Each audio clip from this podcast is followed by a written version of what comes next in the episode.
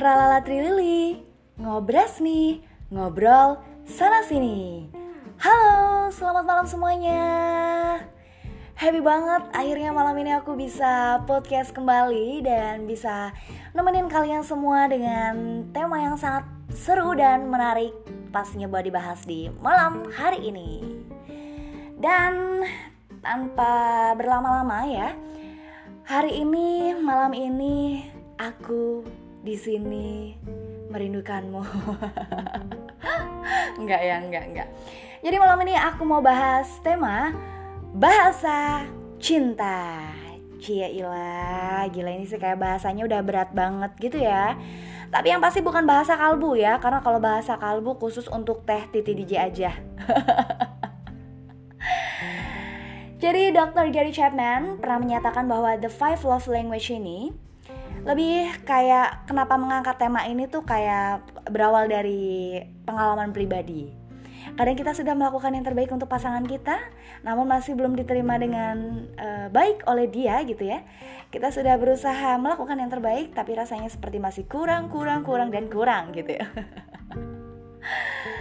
Jadi kayak kadang sempet kayak wonder sendiri gitu ya, ini ada apa gitu, solusinya gimana nih?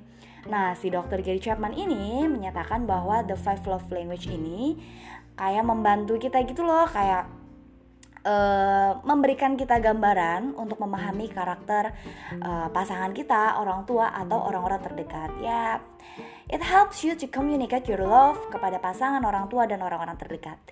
Yang pertama bisa dilakukan dengan cara words of affirmation. Bahasa cinta ini disampaikan dalam bentuk berbicara secara verbal, berupa pujian. Contohnya misal nih, kalian mau ngedate, uh, ada sepasang kekasih mau ngedate, jalan ke mana gitu ya. Terus di mobil dibilang, kamu cantik banget malam ini. Nah, buat seseorang yang uh, jadi pasangannya ini, kalau dia memang words of affirmation ini, dia pasti bakal ngerasa kayak, weh Gila happy banget gue, melted banget Pasti gak tidur semalaman habis itu Tapi balik lagi Orang-orang yang seperti ini Sangat sensitif juga terhadap uh, Bicara uh, Atau mungkin perkataan-perkataan yang mungkin uh, Sedikit menyinggung perasaannya Dan lain-lain gitu deh Yang kedua Quality time Quality time di sini maksudnya adalah memberi waktu sama dengan cara mengekspresikan cinta. To express your love gitu ya. Contohnya kayak LDR beda negara, beda time zone gitu ya. Tapi uh, mereka berkomitmen, pasang kekasih ini berkomitmen untuk oke okay, setiap tanggal uh, setiap satu minggu kita video call 5 jam atau 24 jam berturut-turut gitu ya. Tergantung bagaimana keputusan mereka gitu ya. sampai bosen kali ya jadi kayak uh, apa ya memberikan waktu itu merupakan bahasa cinta yang sangat berarti untuk seseorang yang masuk ke kategori quality time ini. Terus yang ketiga adalah physical touch. Physical touch di sini adalah sentuhan secara fisik. Contohnya misal nih si doinya lagi ngambek, terus pundaknya ditepuk-tepuk sambil bilang, "Aku minta maaf ya." gitu. Wah, itu udah udah cukup bikin, "Ya, aku maafin, gak usah kamu minta maaf, aku maafin kamu kok."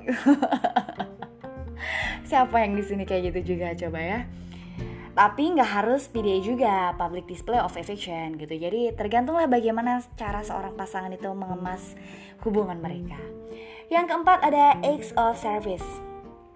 Seseorang yang seperti ini memiliki anggapan bahwa action speak louder than word.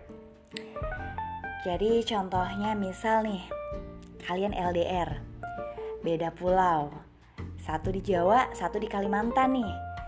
Si ceweknya nih yang di Jawa mau nyamperin ke Kalimantan. Contoh aja nih, jangan baper. Nyamperin ke Kalimantan di sana si cowoknya tanpa diminta udah langsung jemput di airport terus sampai di apartemen gitu langsung disiapin makanan breakfast lunch or brunch gitu atau dinner atau udah disiapin langsung restoran gitu ya hal-hal yang kayak gitu yang bikin seseorang tuh jadi ngerasa kayak gila sih lo parah banget bikin gue melted banget melted melted gitu yang keempat adalah gift gift di sini itu bukan berarti matre ya, karena eh, barang-barang uh, berharga itu kan bukan berarti harus mahal ya. Gak juga misal kamu minta setiap bangun tidur terus kamu buka rumah di situ udah ada Tesla, udah ada uh, BMW atau apa enggak juga gitu ya.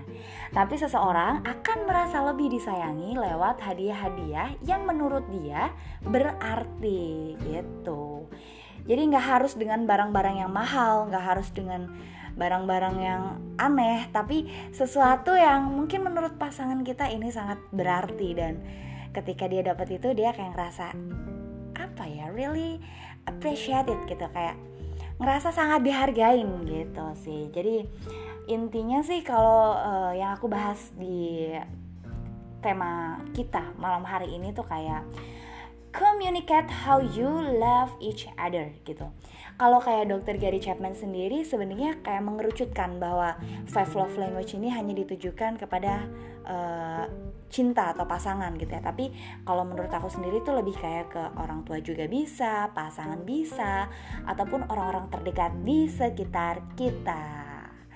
Jadi gitu deh, mungkin beberapa kalian juga ada yang udah pernah dengar perihal ini, ada juga yang mungkin belum pernah dengar.